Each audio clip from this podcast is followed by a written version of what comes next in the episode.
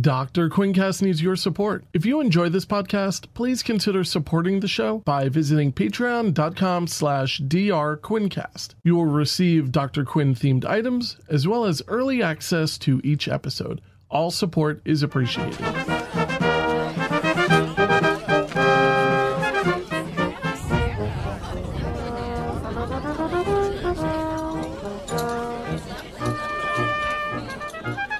Hello, you're listening to Dr. Quincast, and my name is Mark, and I'm on with my co-host, Kelly. What's up? It's Kelly. Like, you need, like, kind of like, here's Kelly. Here's Kelly. Come on down. That'd be awesome. You're the next contestant on Dr. Quincast. Oh, yeah.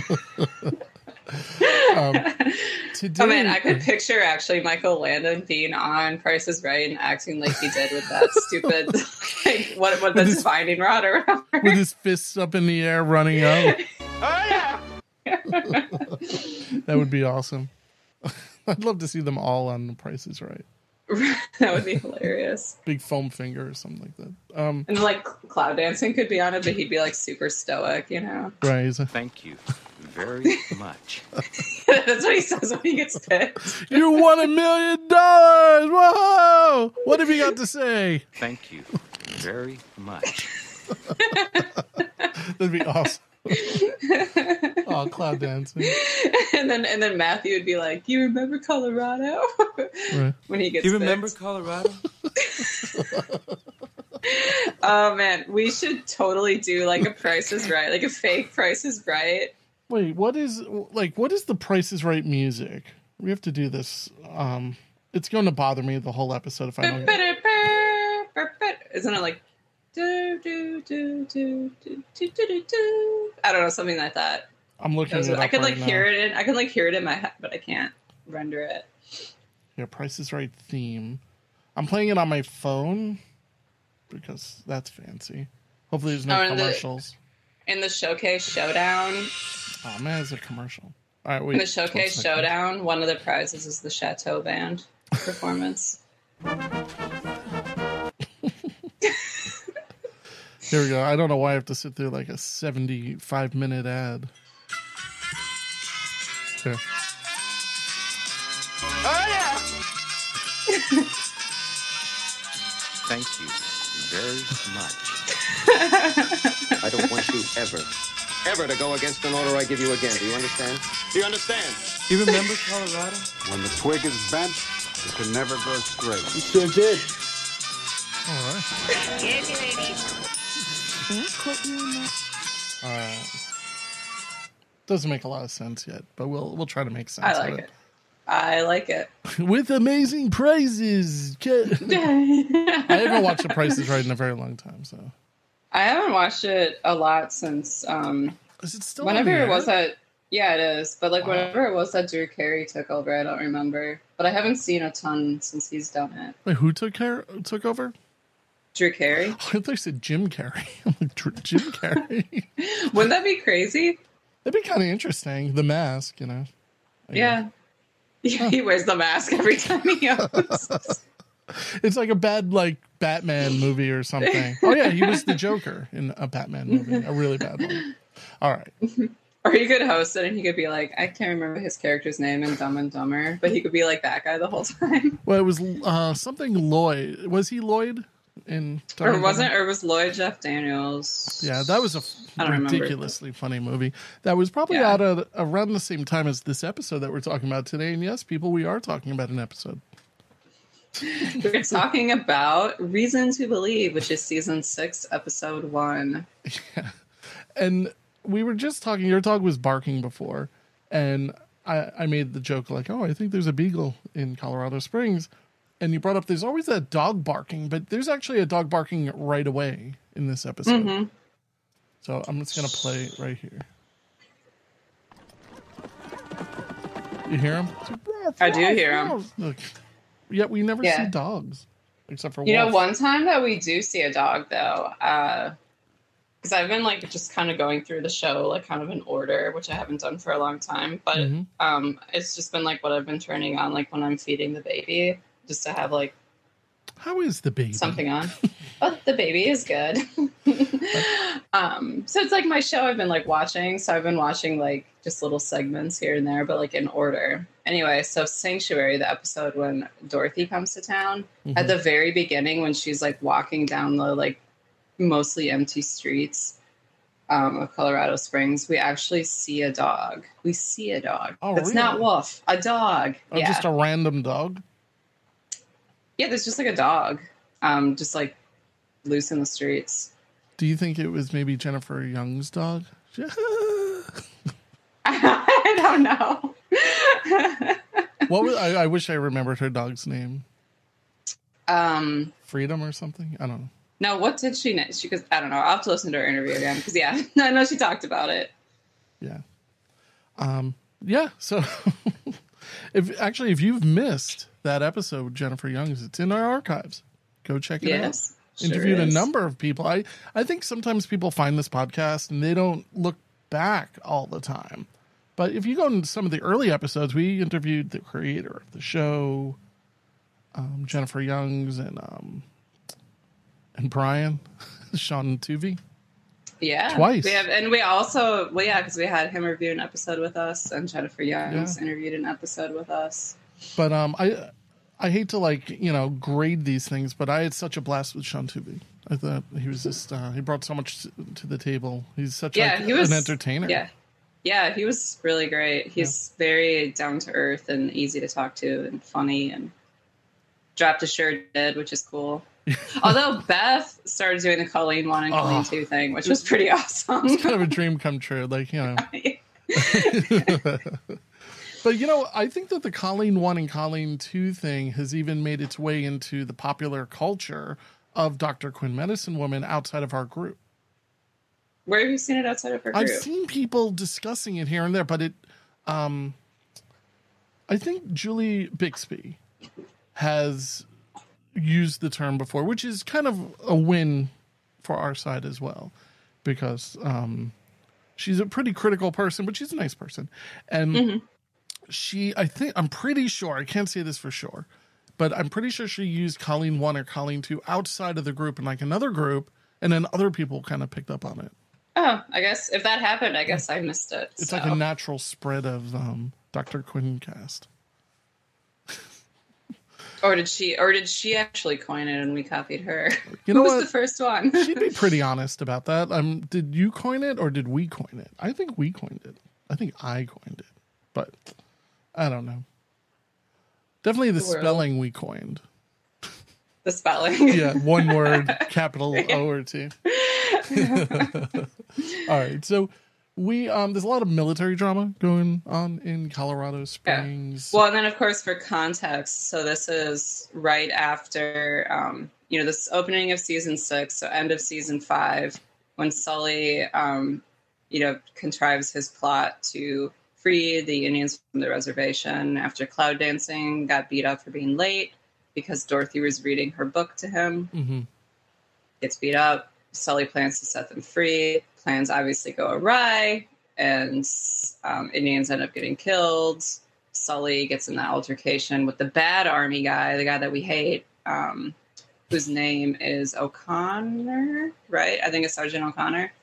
Yeah. Falls off the cliff, and we are left at the end of season 5 being like, is he going to live or is he going to die? So season 6. And now for the season premiere of Dr. Quinn Medicine Woman. Opens up, and it's like, we still don't know. Is he alive or is he dead? Yeah. That's where we are. But of course, there's lots of army drama because of all the goings on that have happened lately. Yeah, things are kind of nuts in town. But we open with pretty action packed though. We just start off season opener and the army's in town like kicking butt. So you're kind of like, whoa. This guy, he's just going back and forth. This guy wants to say, do you have to pee? Look at us in here. That's enough! I said that's enough! So Matthew fired his gun into the ground, and kind of if you look at where he shot, like from where he's standing right here, maybe he shot the guy or something. I mean, I don't think that he actually did, but it's just very weird. I don't know. very strange. I'm kind of surprised more people don't just randomly get injured, though, with the way that they're always just, like, firing guns off randomly. Right. I mean, how many times has Hank stepped out of the saloon and just fired his gun? It's like, where are these bullets going? I really don't know what happens if you fire a gun into the air. Aside it's got to come down, right? It's got to come down, but is it going to come down in that... It's not going to come down in that same force, right? I mean, it has to go up and stop, and then it's kind of like a rock falling, which I just don't know if a little tiny gun slug would be deadly from that height. It might be. I've heard, like, when I was a kid, if you throw, like, a penny off the Empire State Building, it'll kill somebody, but I don't know if that's true. Yeah, I don't know either, but it's like, I just always wonder about that. But I think it would be really funny if there's some episode where they're, like, you know, traveling on the road between town and the homestead, and you just see, like, dead bodies, like, occasionally, like just, like, littering the sides of the road from, like, all the bullets that have come down. How about if, like, somebody left the show and the way they explain it is one of those? Yeah, Myra was on her way to leave, and or like, so they rush somebody to the clinic and they have a gunshot wound. It's like, what happened? We don't know. Like, this bullet just fell out of the air and hit the guy. Yeah, that's the, like, big complicated. I called my friend at Stanford and I read a paper about it, and all of a sudden Matthew's understanding the basics of physics because he read a book. Yeah, yeah. I'm going to be a professor in Boston. So yeah, they're going. Everybody clear out of here, except for you two. You're under arrest for disturbing the peace. What peace? The army's the only law you got right now. May I quote you on that? You want things to get better, Sheriff? We're going to have to work together. You call that working? Take him back to the camp and get him sobered up. Welcome, Sheriff Cooper. It's a little bit of a long clip, but I mean, it gives us a basis as to where things are. Matt's got his swagger on, though. Oh, he totally does so much in this episode.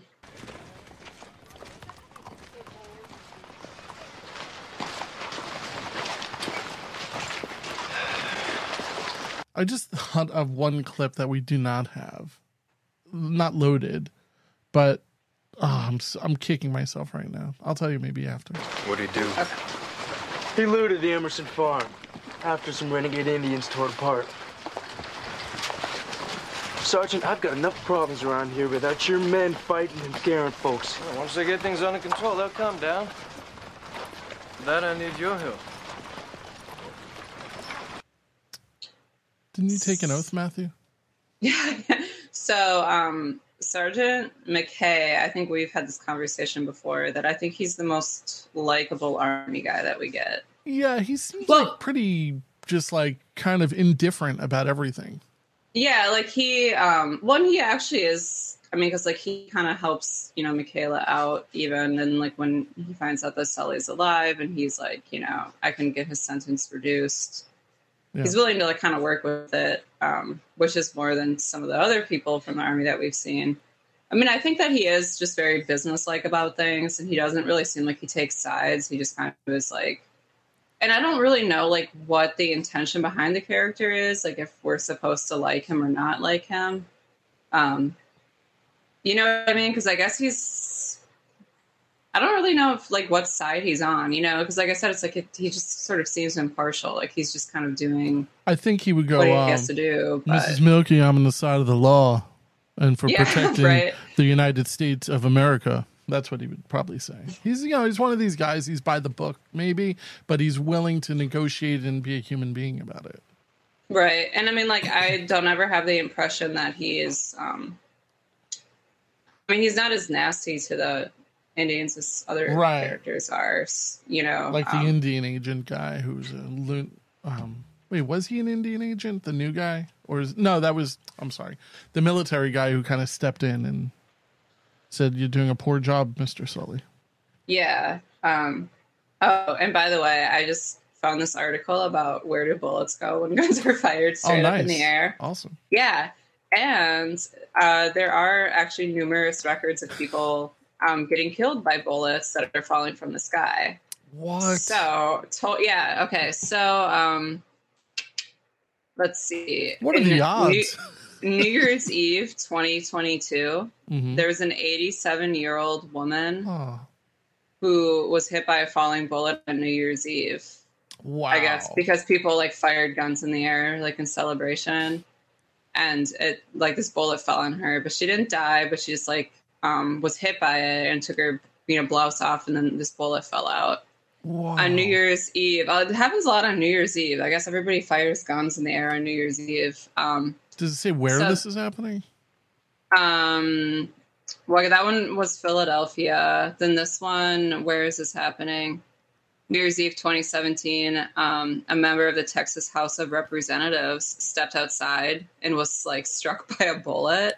Oh my God. In the top of the head, a falling bullet. And he required, it lodged itself in the top of his brain, and he needed surgery. Whoa, by Michaela Quinn? Was the doctor's name Quinn? I know, right? And then, let's see, so there's not really statistics, apparently, on how often it happens, but they just have it, like, periodically in the news, there are fatalities. So, like, in 2015, there are 2 children who were killed by falling bullets fired during the 4th of July. Wow. Yeah, and, let's see, New Year's Eve and New Year's Day in 2004, there were 19 injuries and 1 death caused by falling bullets from celebratory gunfire. Yeah. That's crazy, because it could... Isn't that insane? I mean, it could hurt. I mean, you could literally be hitting anyone. Right. I mean, it's stupid enough to, like, fire a bullet, like, if you're not being, like, attacked or something like that, but... Oh my God, that's so crazy. But I still think that what Matthew did was even far more reckless. It was, you know, firing a bullet into the ground. I just think the ricochet would kill a horse. Right, yeah, it seems crazy. But anyway, yeah, so it's like you can actually, there are people who have died from bullets falling out of the air, and just like kind of like glancing over it, I guess, as far as how deadly or how harmful it can be, it can depend on like what type of bullet it is, because some of them, I guess, I don't know, you know, science stuff, physics, whatever. Some types of bullets really retain a lot of power as they fall, and some less so, apparently. But yeah, people have died from it. So it's pretty crazy. No, I think that's fascinating. That is another missed opportunity for Beth to have written something like that into this, where Michaela has to do a brain operation or something. Yeah, from a falling bullet. You know, it's like a Ripley's Believe It or Not moment. Mm-hmm. Maybe when she writes that script again with her daughter, you know, just throw it in there. Yeah, just come on. She knows how to contact us. Yeah, we have ideas. We got lots of ideas. All of our ridiculous ideas come to fruition, and it's like considered the worst show ever made, but also the best. Yeah, but then all the people that don't like our sense of humor, and then it gets written into the script, and it's like, who's laughing now? And all of a sudden, yeah, like whenever you hear the clip on the screen, oh yeah, it's like a visual like thing of him with those sticks. With the divining rod. Yeah. It's so funny. That cell ain't big enough. We need to secure the building. What for? Well, for the worst of the renegades. I gotta keep them somewhere till the reinforcements come in to transfer them. Now, I'd appreciate it if you and the blacksmith would fix up this jail. Sergeant, I got other business to attend to. Can't your men take care of this? All my men are spoken for. Out hunting for the renegades, looking for Sully. Drinking in the Golden Nugget? I'll send over a couple men to help you. Sergeant? Yeah, like, I mean, he's kind of like, all right, point taken. Yeah, like he's like, just gotta do what I gotta do kind of thing. This horse looks kind of small. Yeah, he's like 2 feet taller than her. That's kind of crazy. Yeah. He just came for you. Or is he? Well, I guess he's kind of tall.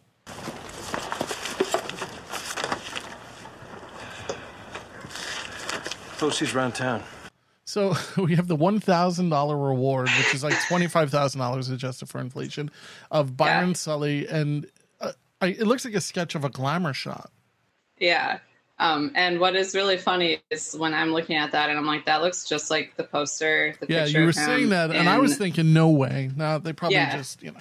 In Sully's Choice. But then I was like, I have to figure out if this actually was it. And I went back and got the screenshot of it.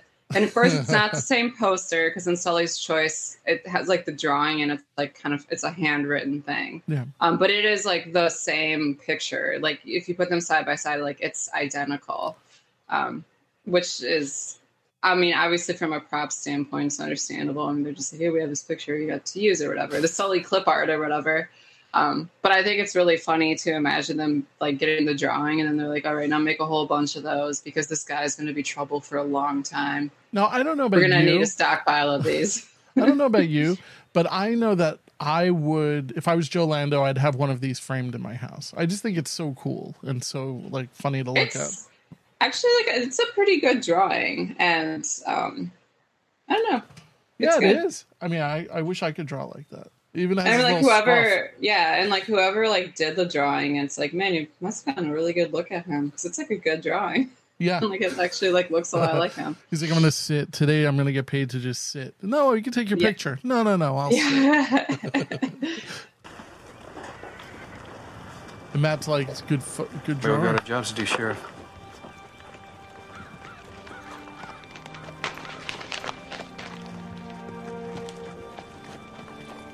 All got jobs to do, Matthew. Now, I'm really surprised that Hank wasn't like, $1,000. Yeah, that's true. However, well, okay, so as you point out later on in our notes, you know, Hank and Jake are out helping look for him. Surprising. And it does seem surprising, and they almost seem like they're kind of nice about it. But then also, I mean, they just... the poster, like, wanted dead or alive. It's like, if they had found him, what would they have done with him? Does it say wanted dead or alive? The one he gave, it says wanted for treason and wanted for treason. But sorry, say... I was looking at the other one that said dead or alive. The same picture. You can see where I get confused because it's like almost the same poster. But it says, yeah, wanted for treason and something else. But yeah, I'll see if I can get a. No, he's just. Oh, you can't rip it. No, I'm pretty sure. Isn't that like against the federal mandate or whatever? You know, Horace comes in. You took an oath. But he didn't, I don't think. And wouldn't this go to, I guess the sheriff is the right person to have handed that to. Yeah. Yeah. Wanted for treason. You got Wolf. And, you know, he's like, oh, this sucks. I have to take my walks alone. I actually think it's, speaking of Wolf, because I remember at the end of season 5 when Sully falls off the cliff and then Wolf is like looking over the edge whimpering and it's like really sad. Yeah. But it's kind of, how would Wolf have not found him sooner? Because, like, Wolf saw, like, him fall down and everything. Wolf is not very helpful in finding him, in my opinion. And I wonder if it's intentional. Like, it's kind of like, don't find me, boy. Don't find me. Oh, like, he, like, says, he's like, Wolf, stay. That would be really funny if, like, he's fighting with O'Connor. And before they fall, he's like, Wolf, stay here, boy. And then he, like, falls off the, off the thing. Maybe Wolf is leading them in the wrong direction intentionally. So maybe he's the smartest one of all. Probably. I would say so. Jake and Hank. Oh, I see. So, any sign of him? What about the others? Robert E., Jake, and Hank. Nothing yet. Don't worry, Dr. Mike. It's only been 2 days. I'm going to ride out with you tomorrow. We will find him.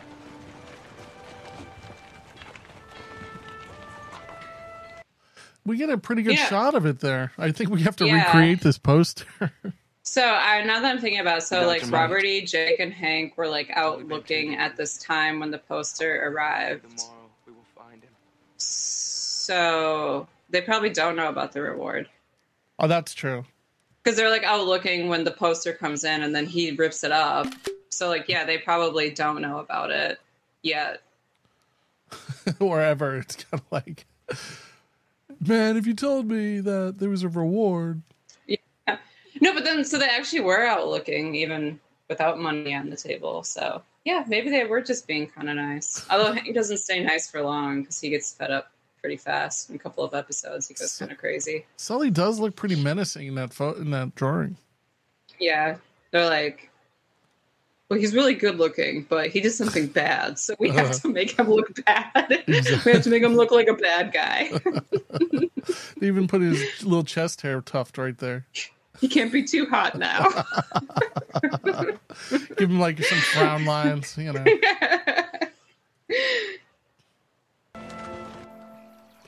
I wonder if what he did would really call for a $1,000 reward back then. That's a lot of money. Yeah. So we get these like visuals of him kind of playing his best Rambo. Yeah. He has not a single word that he utters in this episode, but we see him a lot, just struggling. Look at all these transitions during the thing. It's so funny. They're like, pretty trippy. Like, you know, Brian with the ear, you know? Yeah, this is, I know the show has the funniest transitions. So we have Kelly and Jules. Oh, I mean, Michaela and... What's her name? Katie? Katie, yeah. I don't know what she... I guess she's mapping. I'm not really sure what she's doing. She's looking at him.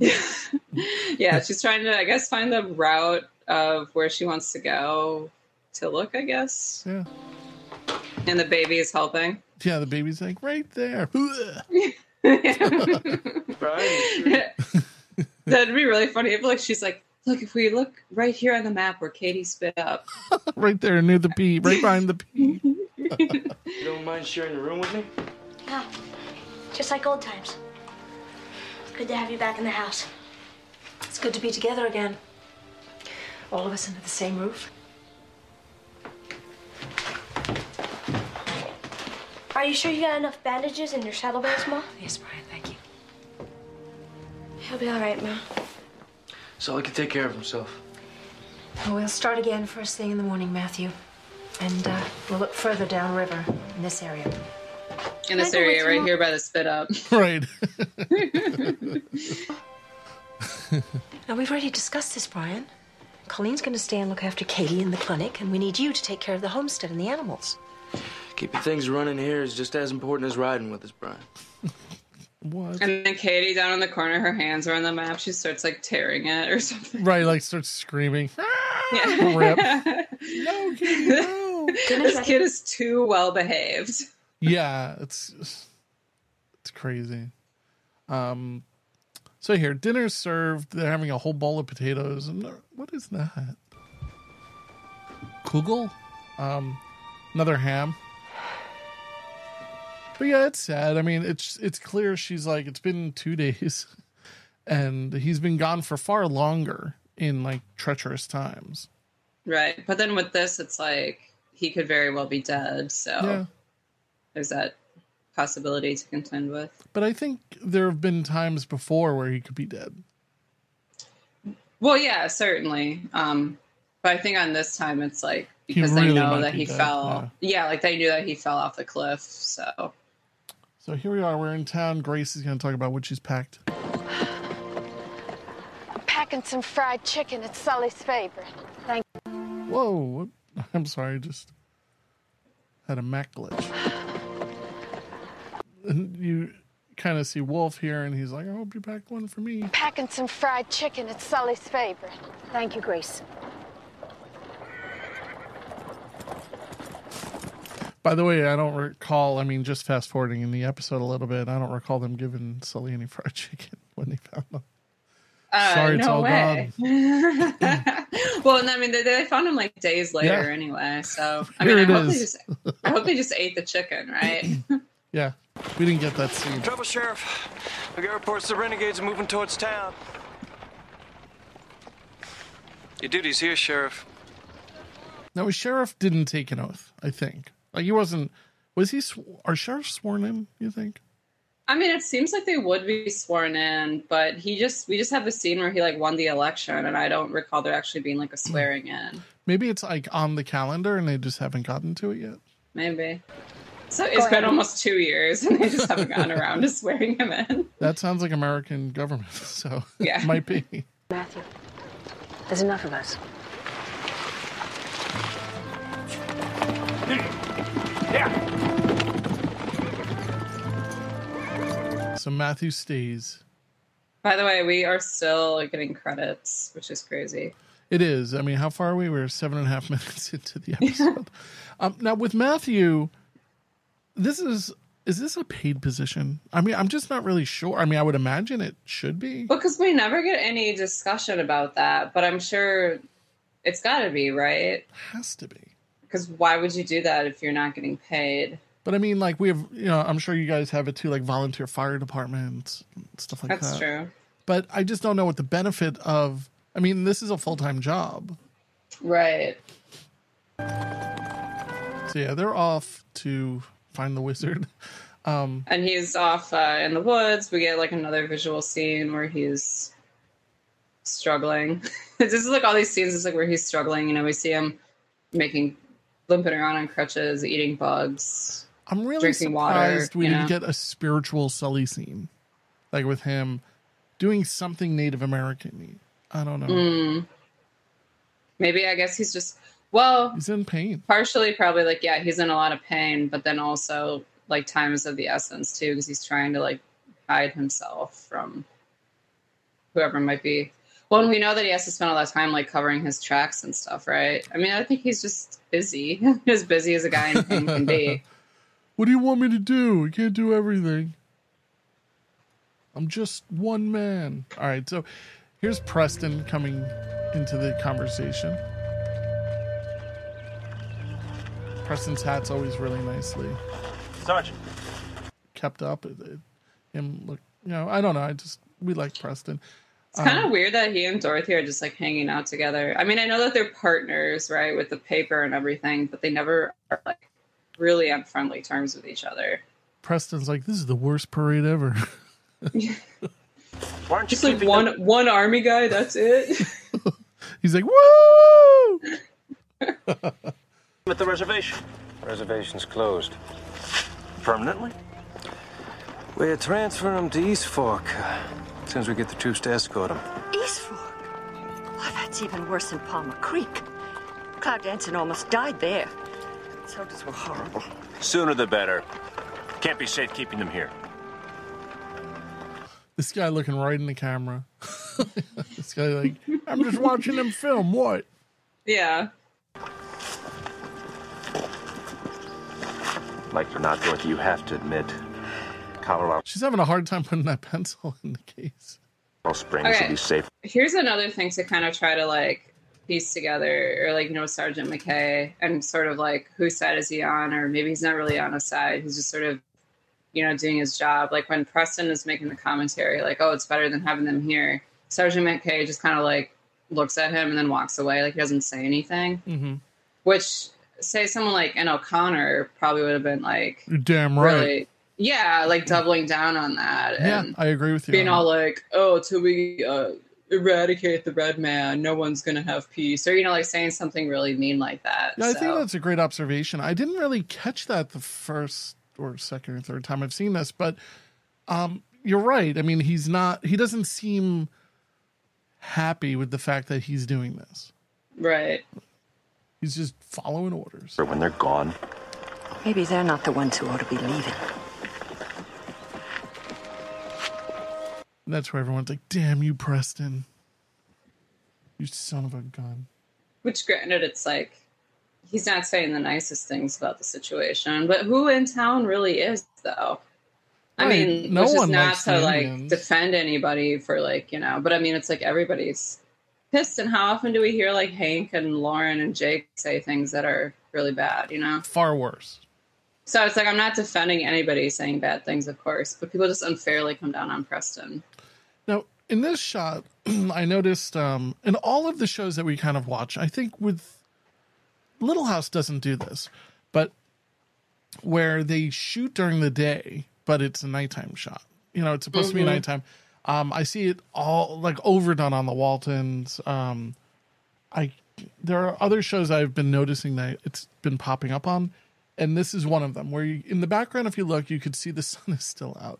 Right. Like it's clearly light. Yeah. So, but it's underexposed to give it the feeling that it's nighttime. or it's getting dark. It's getting late. It's going to be too dark to see anything in a few minutes. Can't see anything on my screen now. It's so light enough now. But Dr. Mike, we can come tomorrow when it's light. She's like, but it's light now. It's just overexposed it's or 1 underexposed or whatever. Yeah. It's like 10 a.m. We've been out for 45 minutes.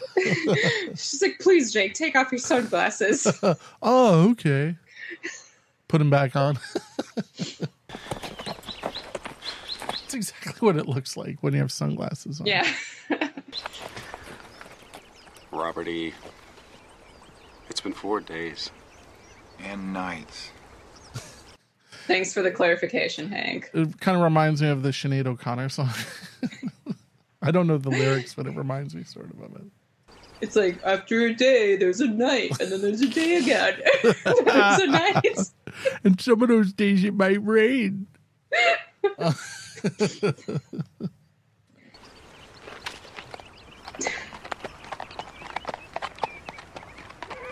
I would piss everyone off and go, let's vote. Shut up with your voting. But yeah, it's interesting that Jake and Hank are putting aside their own time. I mean, who's running the Golden Nugget? Well, which is kind of, yeah, especially since they have all those issues going on there with like the soldiers drinking and starting fights and stuff. Who's there? I mean, I guess their bartenders maybe are keeping watch over it, but yeah, that is kind of crazy. The girls. So yeah, we get these shots of Sully eating grubs, I guess, and all types of fun foods. I don't know. Really his life of like living in the woods before he met Michaela is kind of paying off here. Yeah. Because he knows how to survive. Have you ever eaten enough? Not even as like, you know, like on purpose, like Rami ordered these crickets that were like garlic flavored, so I'm like, I'll try, and it's like, eh. Yeah, I have no interest in that. A lot of people are allergic to some of the like the crickets. The crickets apparently, because they've been, you know, not to get gross here, but they've been grinding crickets up into a lot of more modern foods lately, into like a type of dusting, and so. But people are getting these like allergic reactions to it. So, ugh, you know. But I ate one and I was like, yeah, you know, I'll have the burger without the cricket. I mean, I guess like, so I probably have eaten crap like that because you hear about the stuff that's like in food, right? So unintentionally, I'm sure I've had residue of all that stuff. But have Never I ever like eaten a bug? No. And you've heard the saying where it's like people swallow insects and all this kind of stuff. I found out that's completely false. I heard that that's totally false too. Yeah, it's just like an urban legend. Yeah, let's just set this record straight. You do not swallow a ridiculous amount of bugs in your sleep. Maybe some people do, but I do. It's like some like crazy, because like the number was like you swallow 7 a night or you know something crazy like that, and it's like that's so much. One is too much. But yeah. Well, and like what I always thought was weird about that, because I was like, even before I knew that it was like not true, I was like, how can that be? Yeah. Right, because it's like, so what? Suddenly, when you sleep, like all the bugs just come out and descend upon your bed or something. Yeah, it's a good rumor. Yeah, it's a good thing to scare the crap out of kids and stuff. But no, not true. But as Uncle Teddy would say, to what end? To what end? But to what end? To what end? Just need to find out where he got out of the river.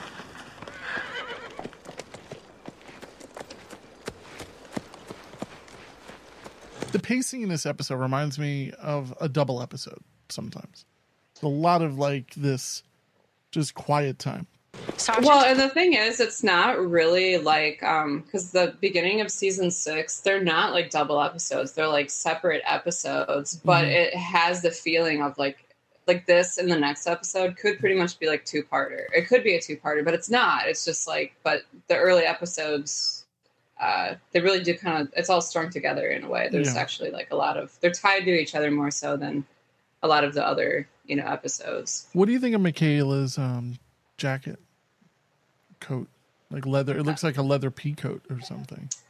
It's all right, I guess. It's really long, I think. It's kind of like a duster style jacket. I mean, it looks heavy. Mm-hmm. Dr. Quinn, I hope I'm not coming too late. See, he's nice. Not like the other episode, the previous episode where the guy's like just knocking on the door. Yeah, yeah. Grr. Something happened? Found him?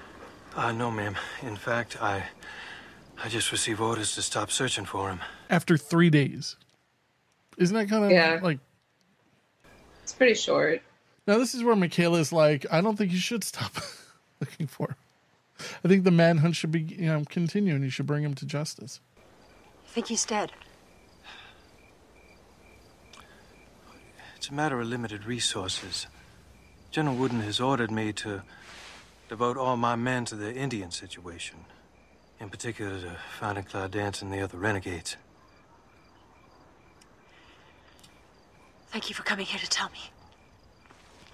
Oh, and that's the other thing I have to remember about McKay, too. So, like, his boss is General Wooden, who is a bad guy. So, like, he, I think, probably is a little bit begrudging about some of the things that he has to do. But, you know, Wooden is in charge of him, and...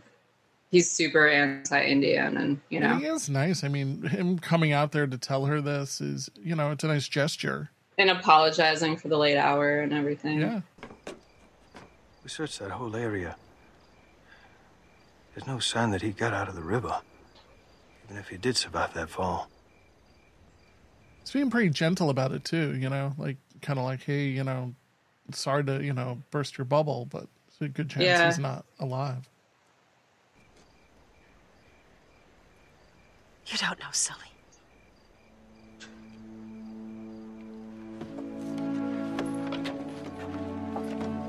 We're on delay.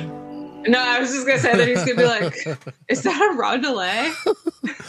Oh, my goodness. Is that a rondelay? It's like, I heard of the rondelay when I was at West Point, but never have I seen such a window. It's like, I'm sorry, would you mind if I got off my horse and took a close look at that rondelay from the inside? Goodness. That is a fine window, Mrs. Sully. That'd be awesome. I'd love a rondelay keychain. A rondelay keychain. That would be awesome. It'd be funny if on the wanted poster how it's like $1,000 or, and then like, you know, or 500 rondelays or something.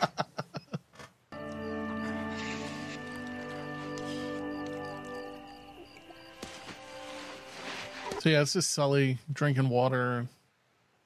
And then we have Michaela on the bed, like, petting his empty pillow.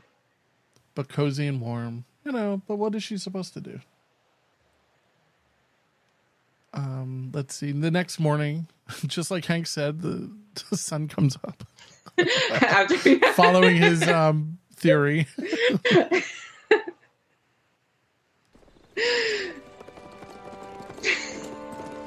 Daniel? Daniel? Daniel! Daniel! Look at Wolf. He's like, I'm just drinking water. Aw. There's a stranger approaching the homestead. What's Wolf doing? Drinking water. I know. He's like, do I have to get up for this? He's like, I hope it's not Sully. They overfeed me. Is that, was that actually John Schneider in that shot right there, like riding up like that? Because he looked kind of big. Daniel! Daniel! Doesn't he look big? It looks but maybe it's just his coat. Yeah, I think it's his coat because I can kind of see his, like, rabbit teeth. Yeah. It looks like him. Watch Daniel!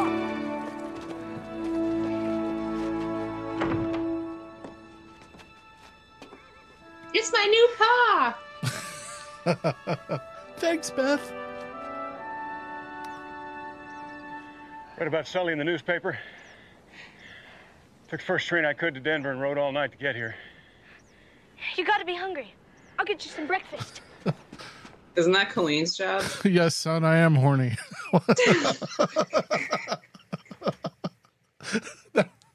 That's what she's thinking. But yeah, it's Colleen's job to do that. Colleen, Daniel's here. And he's grown like this nice beard and everything. Oh yeah, I mean, rode all night. Michaela, there ain't nothing more important to me. Finding Sully and getting him home to you. I promise. I'll keep my pants on the whole time. You come back, his shirt is more unbuttoned. Carl never think of me as anything but a friend. He kind of looks like Sully's little drawing. Well, if he grows hair out a little. Yeah. I like John Schneider a lot. I mean, as an actor in general, I still have not seen that Little House thing where he plays Charles. Yeah, the Michael movie. Landon. I really have to see that. Yeah, it's a good one. We're going to find him, Michaela. It's a nice time between the two worlds, too. Yeah. Thank you, Daniel. Hank. So, I mean, it's good. Sorry, I didn't mean to cut you off. But, like, when he was in that Little House movie, or I kind of like the Little House movie, but it's like a Michael Landon movie made by Michael Landon Jr. But when he was in that, it was... I think in 1998 was when it came out. So it was actually like around the time that he would have been filming that around the time he's on Dr. Quinn. And I always was joking when I was watching it that like, if you look really closely, you see like the little sheriff badge on him in the movie. Cause he was filming Dr. Quinn and forgot to take it off or something. Literally at the same time. Yeah. I think this is a great way of the character redeeming himself.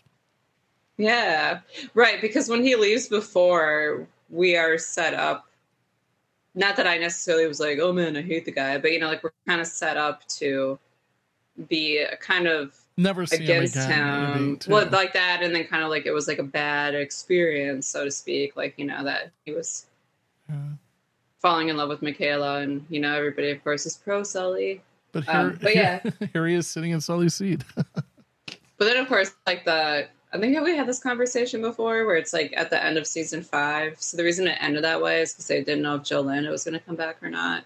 So that's why it kind of like was open-ended so that it's like he could still be alive or he could be dead.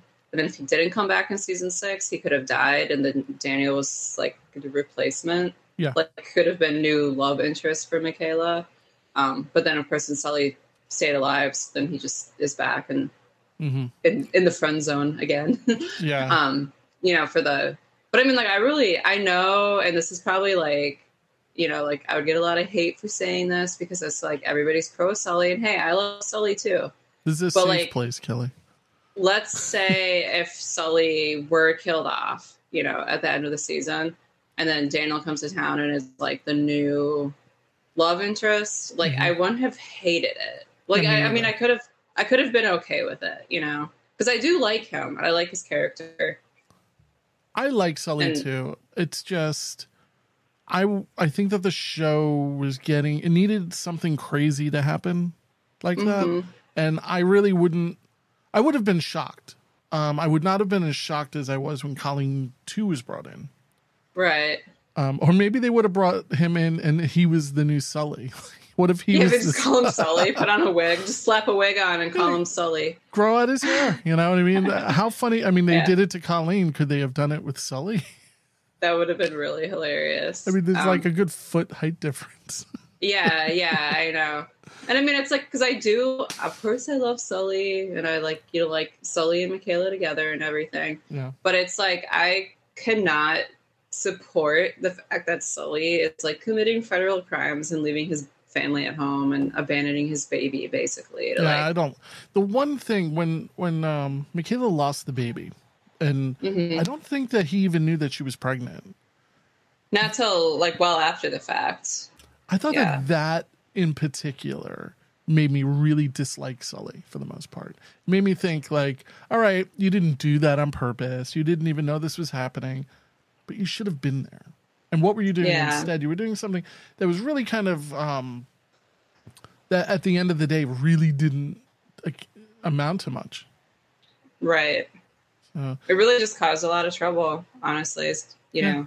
So what happened with it? I think something like that in particular was kind of one of his unforgivable moments. Right. And I think there are a few of them. I just cannot And I don't know, like, what, or if there really is, even is an intention, like, you know, because sometimes, like, when I'm watching the show and then it's like, okay, I kind of think they want us to feel this way about the situation. And it's like, maybe I agree with that, maybe I don't. Mm-hmm. But, like, with Sully, it's like, I don't know if we're supposed to be, like, pro-Sully in this scenario or not. I know that there's probably a lot of fans that are always pro-Sully no matter what he does. Yeah. But it's like, I just don't think it's okay. And I do think that Michaela forgives him, like, way too quickly. Like, way too quickly. So I'm not saying that she shouldn't ever forgive him for it. But basically, it's like, the minute she sees him, it's like, everything's forgiven, you know? And it's like, all right, so you're glad that he's alive, but it's like, aren't you also, like, pretty pissed off by everything? Yeah, I think so. It's the whole thing is kind of strange. I would be pissed. If I were Michaela, I'd be pissed, you know? Yeah, I would absolutely would. And then, like, poor little Katie is, like, basically, like, relegated to the back burner, like, while all this is going on, you know? Like, I think Colleen is around to take care of her and everything. It's a good thing, Colleen. But here we are. We have Daniel kind of stepping into the role of Sully a little bit. I mean, nothing major. He's there to find Sully, which I think. If you listen really closely, you'll hear that Brian accidentally calls him Pa. He's even more excited to see him than he was with Sully, like in previous episodes. Ready. I searched about 5 miles downriver from where Sully fell. But we've seen no signs of him coming up on the bank. Well, that's good. Good. Yeah, see, if he'd have died in the fall, then his body would have washed up on shore long before here. Well, that's right. Well, what does that mean, that he's further downriver? Well, maybe, but more than likely would have tried to pull himself up out of the water as soon as he could. But there was no sign of footprints. Sully would have known that the Army was after him. He'd have made sure he didn't leave any sign. Well, then how are we ever going to find him? I know Sully. We think a lot alike. Don't worry. We even have the same taste in women. Wink, wink. Even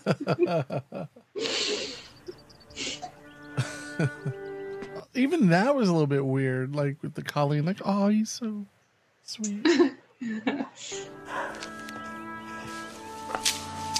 Let's see. More of Sully eating random poison ivy and stuff like that.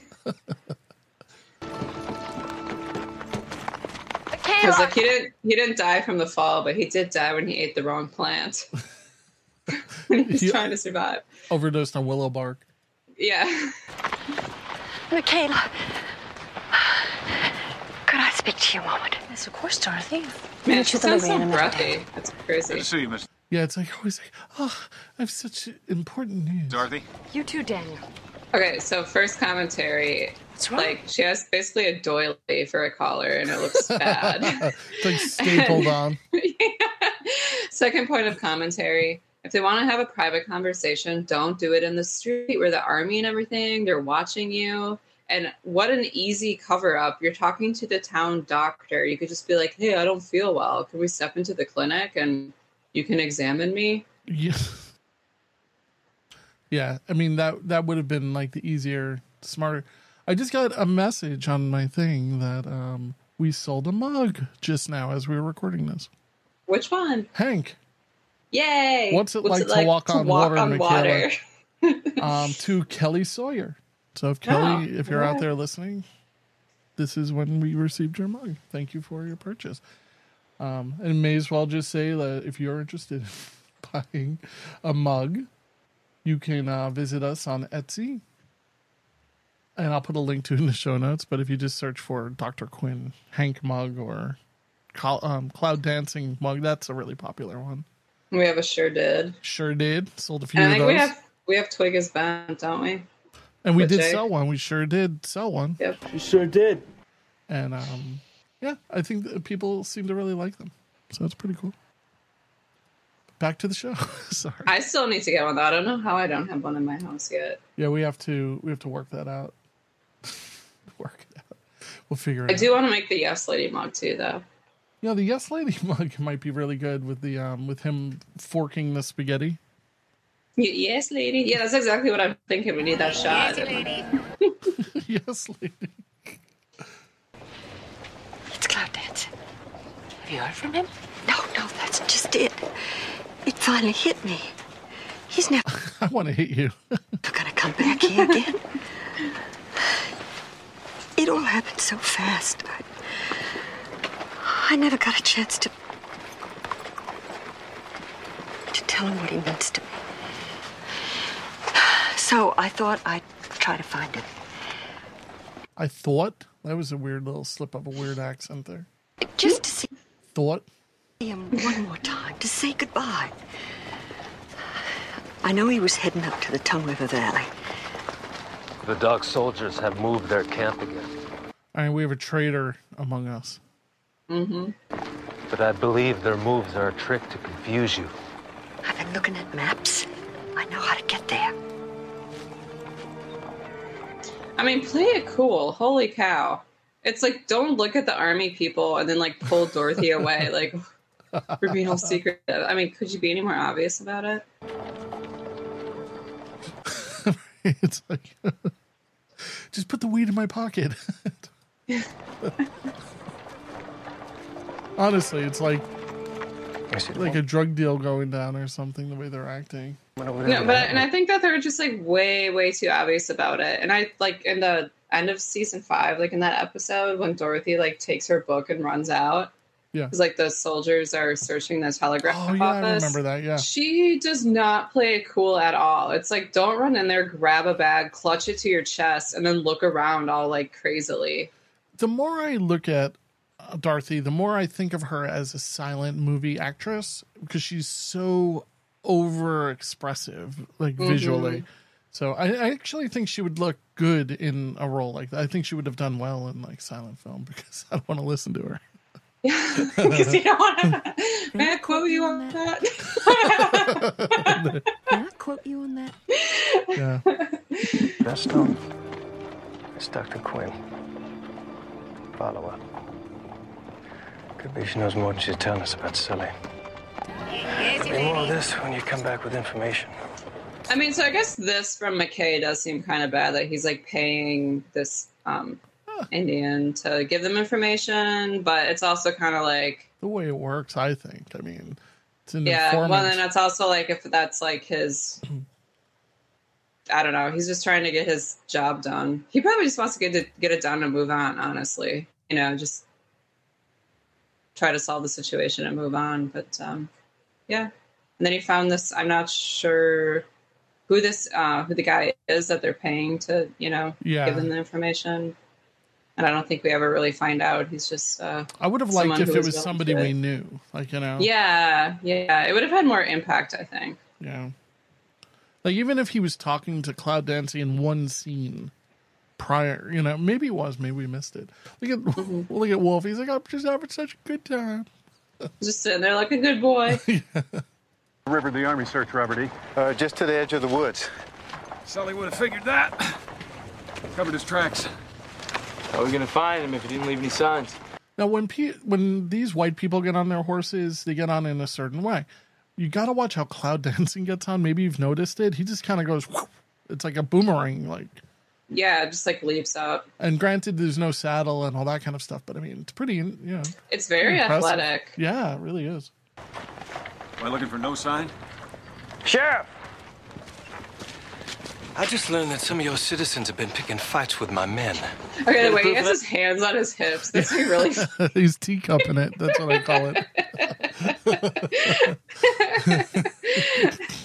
I thought we had a 2:00 tea. It's just like, it's very like non-army tough guy to just stand there with his hands on his hips. My soldier's word. Yeah. It wasn't. Oh no, those are his gloves. I thought he was already wearing his gloves. More likely, your soldiers got drunk in the Gold Nugget and took after each other. It's your job to guarantee their safety in town. No. Is it really his safety? I mean, is it really his responsibility for that to assure that they remain safe? It's. I mean, if somebody does something, it's his job to intervene. Well, and then if anything, like, it would be the soldier's responsibility to deflect situations, right? That would put the town in danger. Right, they're lawmen. It's my job to guarantee the safety of this town. Sheriff, I regard this with the very highest priority. Searching for a man wanted for treason and murder. But to help him escape, your duty ought to come first. Yeah, Matthew. You took an oath. I have been placed in charge of this area by the government of the United States. And I have the authority to command you to follow my orders. You're the sheriff.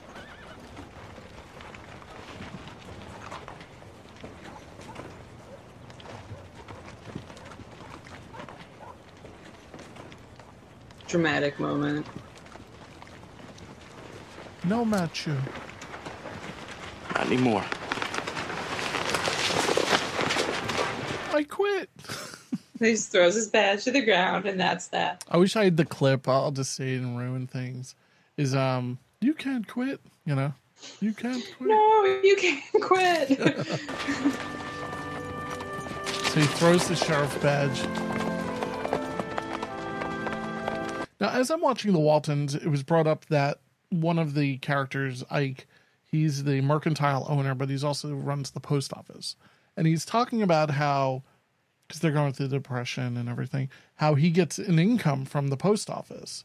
So I wonder if Horace, it's a little just about Horace, but I wonder if he gets telegraph operator pay and post office pay. He might be making more money theoretically than a lot of other people in town. Because he's richer than Preston. Yeah. Well, he at least, I mean, he has obviously like a really steady income, you know, which a lot of other people in town, I would say it's probably not so much steady. I mean, I would say Hank probably has a really steady income because it's like we know that people are always going to the saloon and everything. You know, like Lauren, I don't think his income, there's going to be some ebb and flow just depending on how businesses, cost of goods, you know, all that stuff. Shoplifting. Right. Which we get to see intimately a little bit. So Horace is going to deliver a telegram. Even this, I mean, you should charge for this. Like, delivery? Come on. Oh, man, speaking of money, this just came up because, like, Pete and I were talking about it a couple of days ago. So how Dr. Quinn, well, eventually she starts charging patients, yeah. You know, after Daniel convinces her to, and that's, like, halfway through season 5. But she, like, doesn't bill people. She gets paid with, like, you know, peaches chickens and stuff like that, right? Which she's fine with, which is, you know, fine. And it's like, it is stuff that you can use, right? So she sort of gets paid like that. But she also seems to have like this never-ending supply of money. And granted, she came from a well-off family, but then like at the beginning of the show, I mean, like she doesn't have enough money to just outright buy the clinic, you know, and her mom has to buy it for her. Right. Yet she just always seems to have money when she wants it. Like she can just buy the rondelay. It's Brian's birthday coming up. Here's $5. You know, like she just always has money. Like she never is not able to buy something. Yeah, they never go without unless it's like the basis of the episode. Right. So I don't fully understand her financial situation. But I think she has money and she just doesn't like to flaunt it. Like it's there for an emergency only, but it's not so much. But I mean, like buying the clinic wouldn't have been the emergency. But I don't think it's that much money. I'm imagining. Like, I think we're talking maybe enough to survive, but maybe not to buy property. I don't know.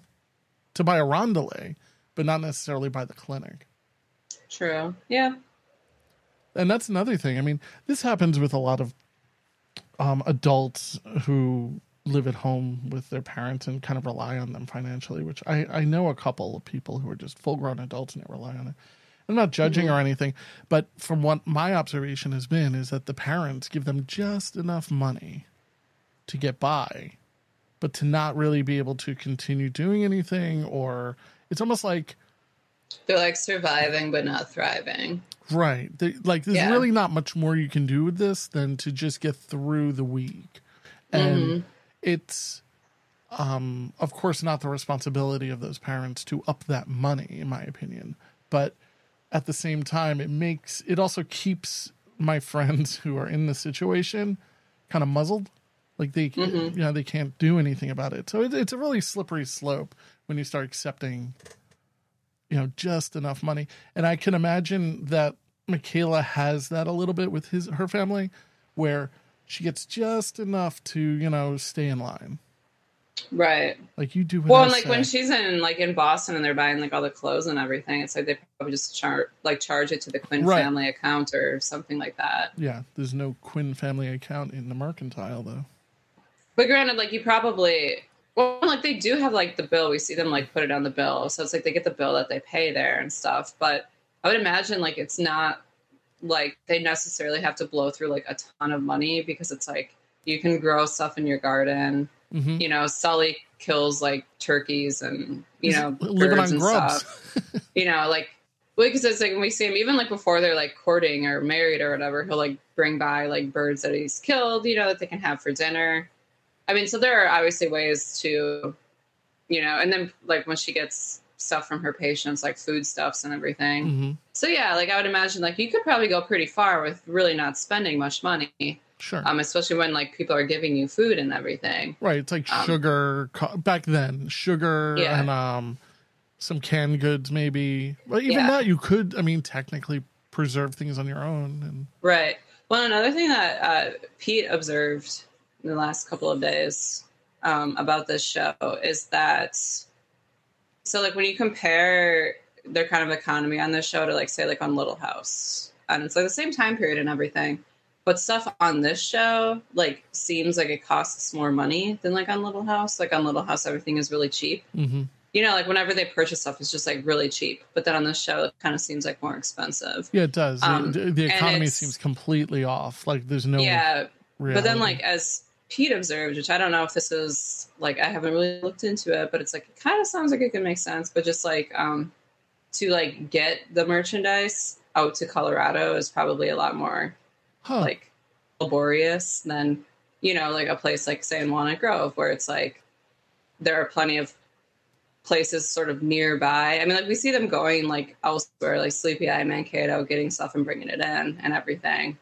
But it's probably, and given that they're like in the mountains, which we've talked about this before, where it's like people are growing food somewhere, obviously, like, you know, that's people have gardens and they grow food and everything.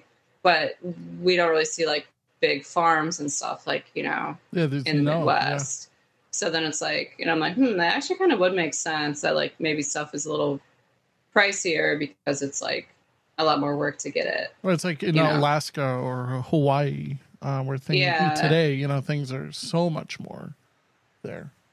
Right. So everything has to be flown or shipped in. Yeah, that's interesting. So Horace is doing his delivery service. He's going to the Gazette. I noticed that these papers are just sitting here. Is it kind of like on the honor system?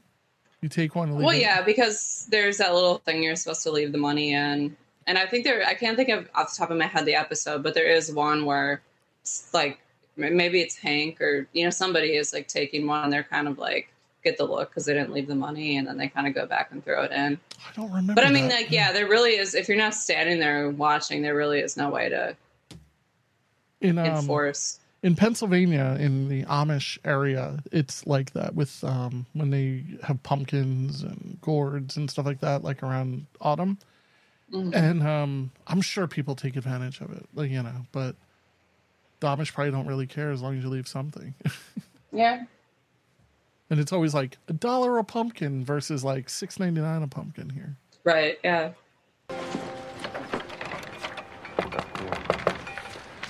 Horace, may I help you? I got a telegram here for the Gazette. I'll take it. He is part owner. He's so apprehensive. He's like, oh, I guess Andrew's big storm. He's got that face. He does have the big storm face. He almost wants to say, hand it over, Horace. He kind of acts like a little kid when he's with Preston. Yeah. Well, Preston, too, he kind of, his response to him right here is interesting. He's like, it says that? No, I say that. Horace. Good. Like, what was that? It was almost like Horace snubbed him. I don't know. News, I hope. My cat is attacking me. Holy crap. Oh, did you hear that? Did I hear that? Whoa. She just like was wrapped around my arm, like attacking me, and I pulled my arm away and she's like, you sure did. Yeah. Whoa, did that crackle? She sure did. Oh, no, it was all right. We certainly could use some. That's just an official notice for publication. Well, seems the government is selling the land that served as the Palmer Creek Reservation. Too good for the Indians anyway. It doesn't say that. No, I said that. Sealed bids are being accepted through the end of the month, etc., etc. Lunch. We were on the way to lunch, weren't we? Well, yes, but shouldn't we leave the telegram for Dorothy so she can publish it? I'll give it to her when I see her. I think I smell tomato soup. You know, nobody makes soup the way Grace does. Yes, lady. It is. I love tomato soup. I like tomato rice soup. I had some tomato soup the other day. Put a little cheese in it. Ah, what kind of cheese do you put in that? I just like whatever. I think the one that I had, it was like some sort of blend. It was like white cheeses. Like a shredded cheese? I don't remember. It was like, yeah, it was like shredded cheese, but it was some kind of like blend. But I never thought of putting cheese in it. Croutons. So yeah, this is where he's eating broken up bark and stuff. I don't know what he's eating here. Oh, crops. Yeah. Gross. He's living the dream pretty much. I mean, this is kind of how the show started, right? He pulls it out. He has a little salt shaker. He puts it on the bugs and then eats them. Yeah, a little lemon. Yeah. He eats it and it takes a shot of tequila. Gotta stay warm. You gotta keep it going. How's your cat doing? Did your cat just come smack you around and leave? No, she's just laying next to me. That was crazy. Yeah. She's kind of like she's really, I don't know, she doesn't like to have her stomach touched, which like a lot of cats are kind of like that. Mm-hmm. But she's the kind of cat that she'll like, when you walk past her, she'll like just reach out and bat you randomly, you know, and you're like totally unprovoked, but she just does that. And yet she really likes people. Like she wants to be by people all the time, but like she doesn't like to be like picked up and coddled. She just wants to like sit next to you. Pretty much how when I wake up, I'm like that. Yeah. What? So there's a shootout in town. Crime is getting pretty bad in town. Just settle down. You know how much they cost? We had to replace 2 already. Nobody's going to want to stay here if they think it ain't safe. You board up them windows, you might as well kiss this business goodbye. I'd like to be business left standing when this is over, Jake. He shoots the bullet. He just shot the ground again. What was that? It's like a little temper tantrum. You just run off and shoot the gun. I didn't notice that. Nobody's going to want to stay here if they think it ain't safe. You board up them windows. His gun is cocked too. It is right here. Dude, these are the kinds of people though that like you don't want to have guns. Like the people who just like shoot them because they're pissed off. Like those are the kind of people that you don't want to have guns. Right? Like, well, kiss this business goodbye. I'd like to be business left standing when this is over, Jake. So this is the equivalent of road rage right here, but with a gun. Yeah, totally.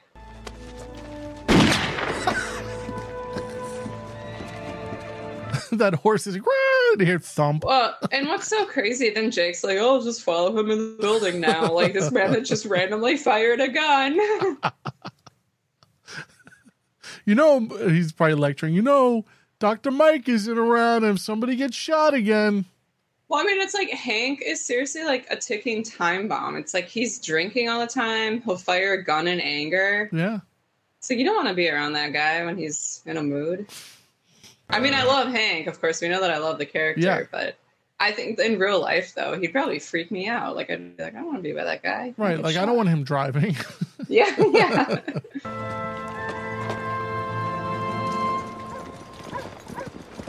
Hey, little wolf. Wolf's like, I win.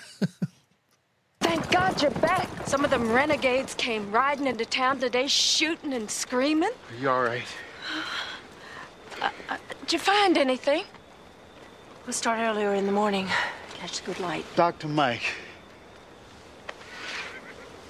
I've been thinking with all the trouble here, and I can't help but be worried about Grace and Anthony. See, this is what happens when one person quits. Everybody starts quitting.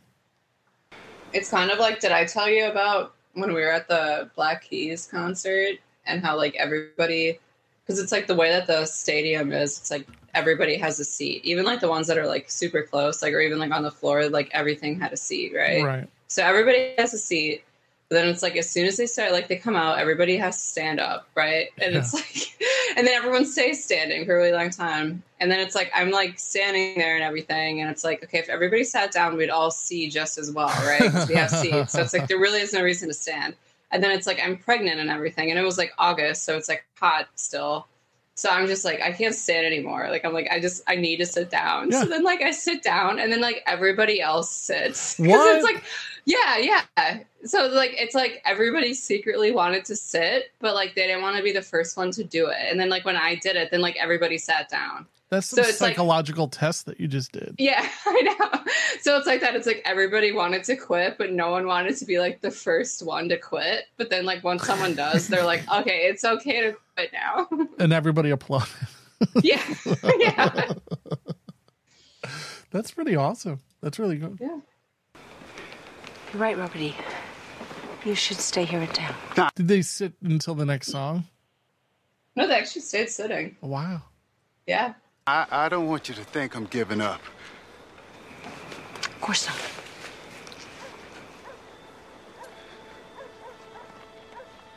You'll find him real soon.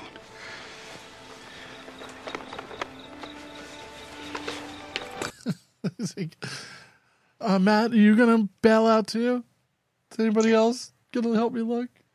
Everybody quits. Yeah, everybody quit. She's not even supplying food. Well, maybe they are. Well, what happened to that fried chicken? We still don't know. Even though Grace supplied that, right? But yeah, who ate it? You know, Robert E. probably ate it. Do you have to? Actually, Robert E.'s probably tired of Grace's cooking. Ugh, meatloaf again? Yeah. How many times am I gonna eat meatloaf? Stay away overnight. We're gonna have to look further downstream.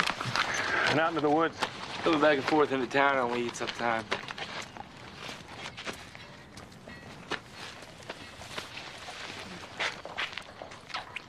You have to get the same dress for Jules. Same identical one.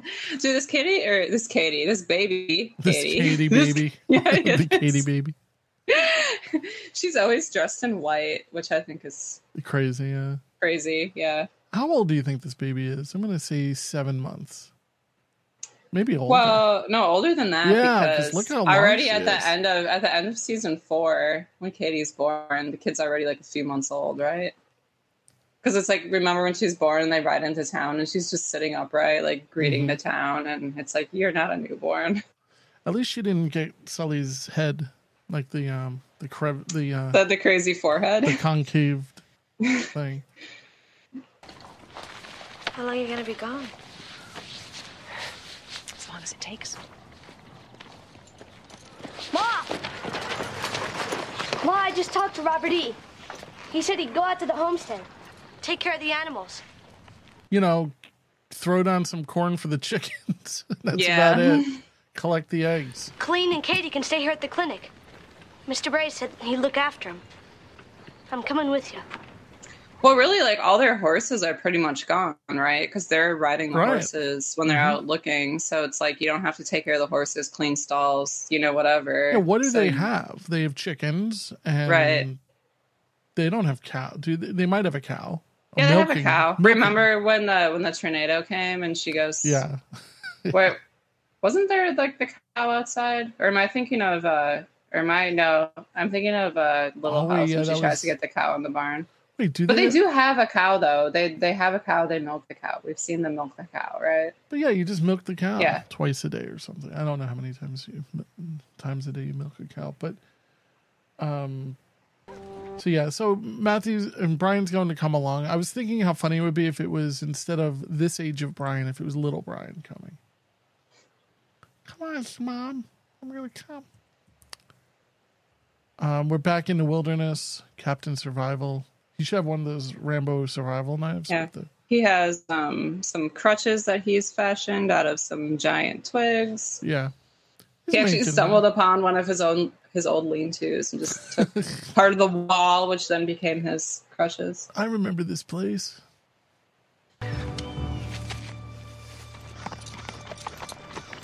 At first I was thinking he should take the boot off, but then I'm thinking, what's hurt on him exactly? It's his leg? His leg, yeah. Because then we see he has like a splint thing on it. Oof. If we all just stay calm and try to go on with our lives. No, I thought this was a really good observation as well, like the growth of Reverend. But I'll let this play through. Stop him! Stop! What's wrong? He stole some of my... I watched this about 3 or 4 times. I cannot figure out what he's stealing. Figured this was coming. Oh, now I suppose you're going to tell me it's my fault for raising prices. Well, if the shoe fits, Lauren. So I don't get that. He doesn't have a right to raise prices? Like, yeah, I mean, like, that is... I don't really know what that means. If the shoe fits, like, it's your fault. It's like, no. It's these new people coming and setting... I'm surprised Jake didn't shoot him. He's got his gun. Yeah, yeah, right. They're itching to shoot someone. Well, Hank would have shot, like, if Hank were there, he probably would have shot after the person. Because he always, like, shoots after people. This would have been a good opportunity for Hank to fire the gun, but it's, like, out of bullets now. Because he's like, yeah. Damn it, I have to stop. I wasted bullets. Yeah, he shot them all at the ground before. Yeah. Town. Well, you can't blame them if their houses have been burned. Well, it ain't our fault. Why should we suffer? It's only natural, Jake, that they come here looking for work. Looking for a handout. Or to steal from honest citizens. Come on. We're going to do something about this. Already started it. They ought to take care of it. So we get the Palmer Creek Reservation Bureau. Yeah. Oh, like we were going to say, though, like the growth arc of the Reverend, especially since we just recently talked about, you know, like in The Prisoner, which like early Reverend, you know, season 1 Reverend, season 2 Reverend, when there's kind of stuff like this going on, he just kind of automatically is like on the town side, you know, doesn't really question it, where it's like, always on the town side. It's like, well, if the army said this, then that must be true. You know, not trusting Cheyenne and stuff like that. And now at this point in the show, we have really like a more developed Reverend that, which like, okay, granted him like kind of blaming Lauren for raising the price was just maybe kind of a little weird because he can do that. Like it's his business and everything. But he also is like showing sympathy for people in a way that like, an earlier Reverend really wouldn't have.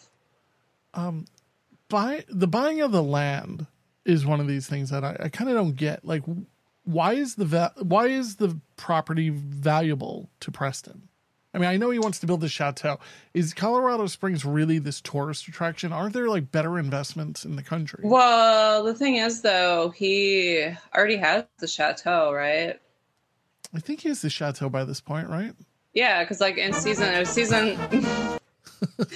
right, because season 5, well, they have the groundbreaking at the end of season 4, and then season 5 is when we have the chateau band, you know, and then there's a tornado and stuff, so stuff gets damaged, but it already existed. But maybe he's trying to do like another resort, or maybe I don't know what he's going to do with the land, but he's going to do something. I just think it's.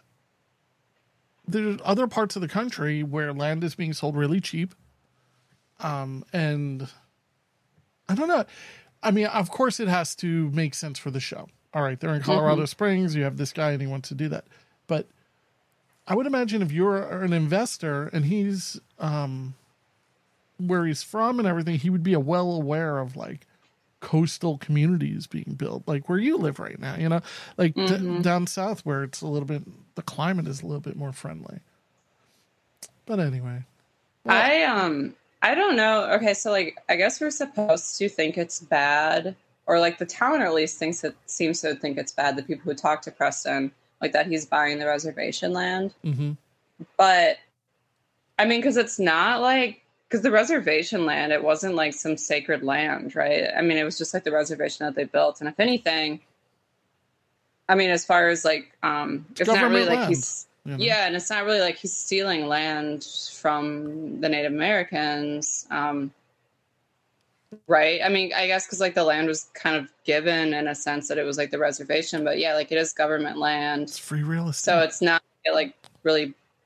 Well, I mean, it's kind of like sticky because it's like, I guess at one point it all belonged to them, right? But then, you know, it was stolen. So, I mean, that's kind of like a slippery slope there. But I mean, it's like, I don't really know how morally problematic it is for him to buy the land, you know, because it's not like it's like a burial ground or something. I don't get it. It's like it's creating this kind of drama that... I'm not sure if is accurate to what was really going on. Maybe it was. Let's see. Preston's talking to Horace about it. Never bid on anything you don't intend to own. What are you going to do with that reservation land? Get rich. Get rich. Horace is like, oh, like me with my steady government pay. You know, the post office is hiring. Myra's not around to help me anymore. I could really use another hand. Here we have a scene which was, I'm sure, borrowed from another script from when they were a couple. Dude, this scene could actually very easily go that direction. 100%. Where they're sitting around the campfire. Look, in 5 years, if we don't find Sully. Yeah, they make a pact. Like, Michaela, if Sully is dead... I don't want to make a pact. I want an oath. You're going to need help with that baby. Yeah, no, you know, that's a big house. Very lonely. So I'm going to, should I play this? It's kind of slow moving. Yeah, it's just, they're basically just kind of talking about, like, what do you think Sully's doing? Thinking about him. What could have been? Drinking coffee. Smiling, laughing. He's brushing her hair. And that'd be awesome. All right, so we're down by the stream. And they're tracking. I personally think I would be an absolutely awful tracker, but... Michaela! That looks like sand. What the hell? Aren't they in Colorado? You found something? Maybe. I guess there's sand everywhere, but I mean, that looks legitimate, like, you know, beach sand. Come here. Branch has a new break. You think Sully could have used his tree to get himself out of the river? Wolf comes over and just pees right on it. Yeah, it's mine now. Possible. There's no footprints. I don't see any signs of anybody. He wouldn't have left any sign. Covered his tracks, probably with this branch. Like detective. Yeah, exactly.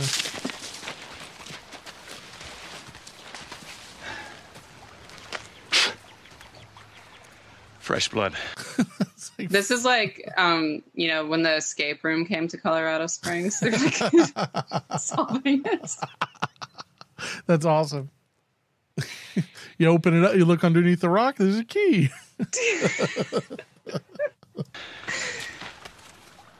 It says something in Latin. Does anybody know Latin? Yeah. He was here. Or Matt's face. Matt's face is so funny. All right. He's like, look in the mailbox. I bet it's in the mailbox. You look, turn it under. You flip it, and it's like a drawing of a flower. Yeah. Like, I'm surprised they didn't go that far. Look, it's Sully. He did this on purpose. He left it to us for us to find. Yeah, I know we had that conversation. We're not even at the part yet, but I think we both agree that the whole flower thing was like a little too much. I would have. They should have doubled up on it, though. It's like there should have been flowers throughout this entire episode. They should have had like Wolf like walk up with the flower in his mouth and like give it to her. That'd be awesome. Like the dove with the olive leaf. Yeah. Oh, Wolf. He's like a dove. He would have stopped covering his tracks once he got into the woods. All right, so they're all tracking. This lady's coming for, you know, a cotillion or something. She's like dressed way too fancy just to be on this exposition. What am I saying? Expedition. Sorry. I just think her colors and everything are just like so bizarre. And her doily necklace. I think the fabric is, that's like a total like everyday type dress though. Like the fabric is not that nice. But you stand out. Like, shouldn't you be blending in a little bit? Right. Or, like, she should wear like a brown coat or something. Something you want to get dirty. I just don't think she wants to get this dirty. I don't have any dirty clothes.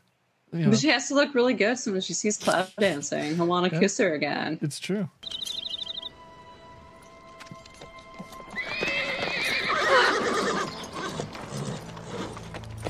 Ponytail. He looks like Laura Ingalls.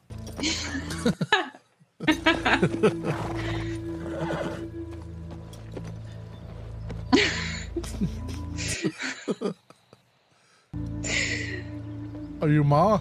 I am a friend. Now, shouldn't she have said Aho? I mean, everybody in town probably knows Aho at this point. Yeah. But I mean, like, when she says, is it an Avason, which means friend, but Aho. I don't know if these guys are really interested in being friends either, so. Yeah.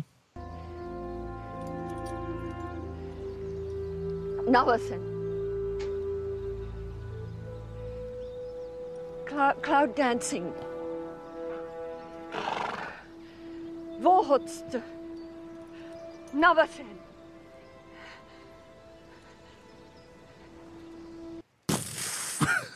We cut to the thing, you just hear gunfire. No, this is actually when one of those bullets, the stray bullet falls from the sky and hits her in the head right now. Oh, God, I would love that. That'd be amazing. And then it's just like... All right. Oh, my God. And you hear Cloud Dancing in the background whisper to the guy. Thank you very much. The guy who fired the bullet in the air. Yeah, she got too clingy after the kiss, you know. That would be great. It's like, shoo, and she just collapses. She got too clingy. That's it. So she convinces them she's a friend. Somehow. Without the word aho. Aho. Aho gap. Aho. You saw that picture I posted, right? The Aho Gap. Aho Gap? Oh, yes, yeah. The you were driving on the Blue Ridge Parkway. Yeah, that's pretty awesome, actually. We should get... Sully's favorite landmark. You want Joe Lando, like, taking a picture in front of that thing. Let's see. We get some more visuals of Sully struggling. He's yet to say one word. Yeah. We've gotten a number of rounds, but no words. Let's see. Should I play the paid in Indian format? I mean, it's really just information, but... Yeah, so he comes and he knows where Cloud Dancing is. So no word on Sully, but knows where Cloud Dancing is. You know, Tongue River Valley. Yeah, but then McKay's like, Cloud Dancing is our jurisdiction, so... Which is kind of like a crazy thing to think about, like a human being being your jurisdiction. He's having a good time in this screenshot. Well, he just got paid. He's like, yeah. He took it down. But like, yeah, so then... right, I've been wanting to do this for a while. The renegades are in town firing. Someone actually gets killed this time, so it gets pretty crazy. But you got Hank, like, he's like, finally a target. He's like, I've been warming up for this. Yeah. That's pretty good. Sorry, can you hear that? My vacuum is talking, the robot vacuum. I can hear it, but it's all right. Okay. Air, clean the brushes. That is fancy. All right, so this is where things get into a dream state, where maybe she ate like a mushroom or something like that.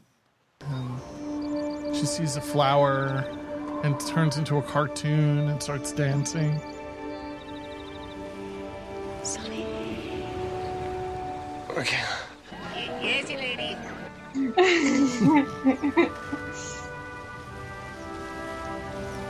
Yeah, this is actually like when she starts having the dream where like John Lennon is shoveling spaghetti onto her table. Have a guess.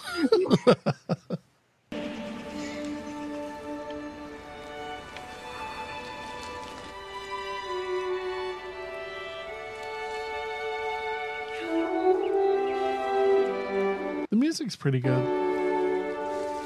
Yeah, and I think when they actually find him, they're playing like that really like the epic sounding music, you know, like where it's like the theme song, but it's very like it's kind of melodramatic, but it sounds good. And she's like, Sully, I just saw you. She sure did.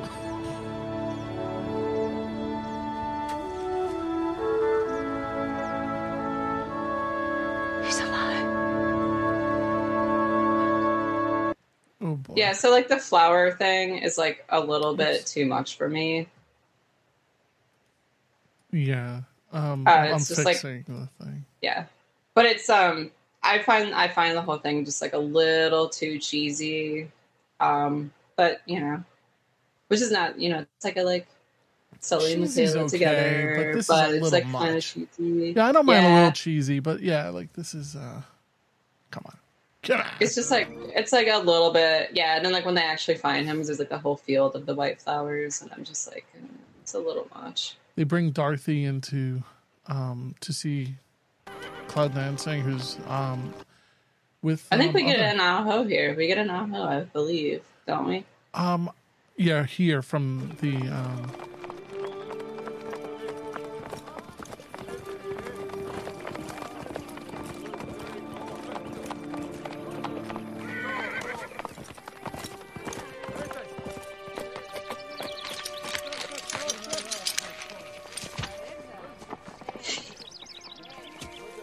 It's a little visual, but I'm just waiting for that Aho. Yeah. I had a lack of them. Nobody followed me. I made sure of that. All of a sudden, you see in the background the entire cavalry. Maybe we don't get the Aho. I thought they said Aho to each other. Yeah, I thought so too. It is good to see you. It's weird how he has his thumbs like in his. Little belt. Thank God you're all right.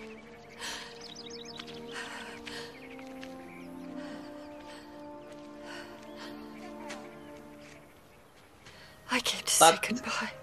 What? Lots of loud breathing. Yeah. But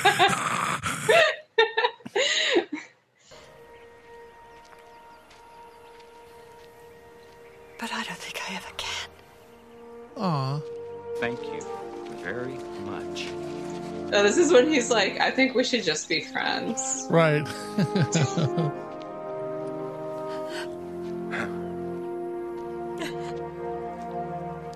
Let me show you my teepee.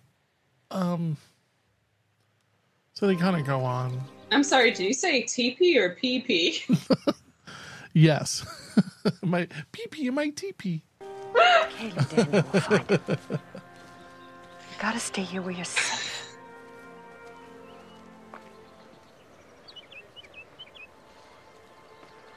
My safety is not important if my brother is in danger. I heard they named Tongue River Valley after that kiss.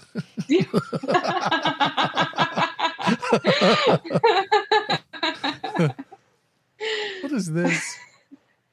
Found like it's an egg or something. Yeah, so I guess it's an egg that Sully like sucked out through the poked a hole in it and sucked the egg out. I guess that couldn't have been any other animal.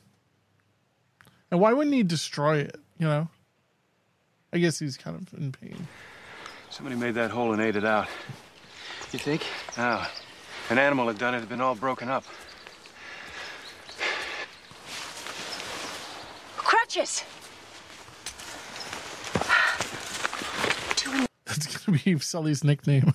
Crutches. Crutches! Crutches. Indentations about 2 feet apart, repeated every foot, dragging marks in between. He must have hurt himself in the fall. She just got her, like, detective merit badge. Exactly. Wolf must have smelled Sully's scent. Lead off this way, come on. Wolf's like, what's his scent? About time Wolf smelled something. Right. Makes no sense. But yeah, they find an egg, some crutch marks. Yeah, but Wolf is getting a little bit impatient because he's like, probably Sully's going to start eating his treats. Yeah, and then we have this visual scene where Sully is covering himself with leaves while a storm's coming in. Now it's raining. Where'd he go? Rain washed the scent away. Come on.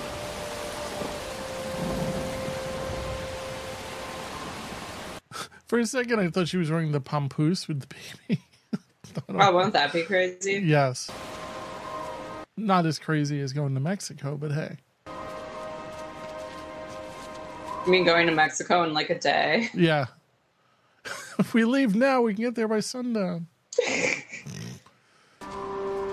If we fly. So here, they've arrived here. There are those white flowers everywhere. Mm-hmm.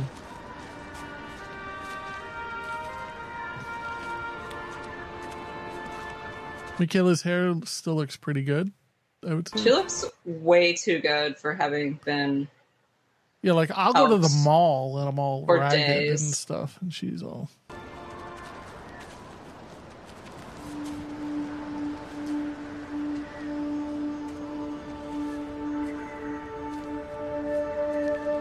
She sees all the flowers. She knows he's there.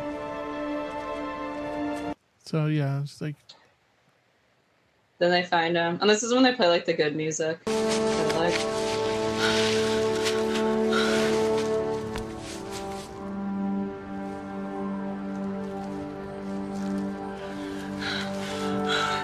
He's alive.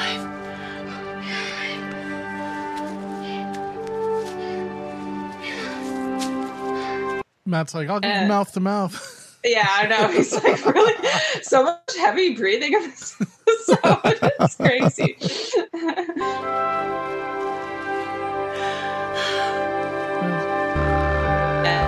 that's that. Yeah. That's right. Yeah. That's what, actually, we should start playing that when she was looking at the flowers.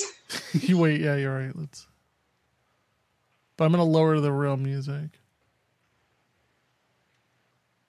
So this is really just for us, but, you know, hey, it's our podcast. So yeah, she's walking up down towards the flowers, and she sees the flowers in the background. It would start low, I guess. And it gets a little bit louder as she walks towards it. Yeah. She's like, I hear it.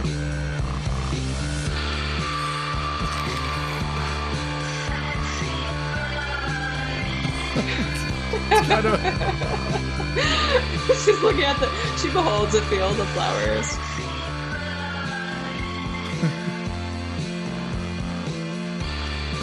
Like, this could be like the music video for this song. Whoops, I'm hitting pause, but I'm pressing the wrong buttons. You know what? I think anything could be a video for that song. That's true. No, but the cuts and everything are really perfect. It's if you've ever, did you ever watch Pink Floyd's The Wall with, yes, the Wizard of Oz? Yeah. That's what it kind of reminds me of, where the cuts kind of fall into place, like, kind of nicely with that song. We should start like a theory about that. Try to get that widespread. You have a theory about that, or? No, I said we should start one. Oh, about the Sexy Boy? If you play Sexy Boy backwards while you watch... Well, I mean, it wouldn't be too hard to kind of, who's the singer of Air? Well, we should just start this on our own. It's Koji Karamatani, apparently. From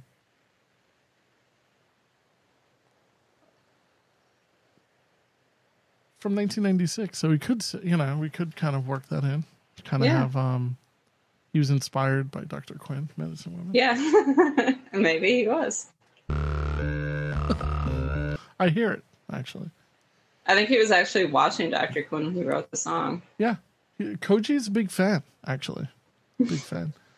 But all right. Well, Kelly, thank you so much for doing this. All the work that you put into it. I really appreciate it. Yeah. It's a pretty solid episode, I think. It's a pretty strong kickoff to season 6. I didn't like the end. I didn't like how it just abruptly ended. Yeah, like when they found him. Well, and that's kind of the thing too, where like then it picks up in the next episode. It's like they really almost feel like two-parters, but they're not. Mm-hmm. Or even just like coming. Well, I guess if he's coming back to town, everything has to be done in a certain way, and then what happens with Daniel? Right. It's a lot to deconstruct in this season.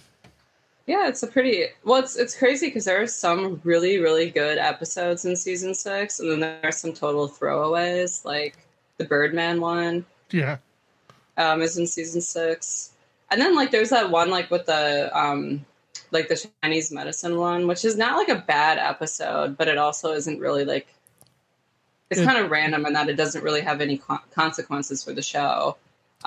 It just is one of those things that just exists. It's like a one-off. Right. But, so yeah, I look forward to the next one. And, as do I. Yeah, so look for us on Facebook, just Dr. Quinncast, or if you're interested in buying one of those mugs like that. Yeah. Like the other Kelly did. Yeah, look for us on Etsy. But, we should do a crossover with like Sexy Boy and Sully somehow in a mug. How do we render that in artistic form? We'll have to find out. When you pour like hot liquid into it, it turns into Sully. That'd be awesome. Thank you for listening. If you enjoyed this episode, please consider supporting Dr. Quinncast by visiting patreon.com/Dr. Quinncast. Any support is appreciated.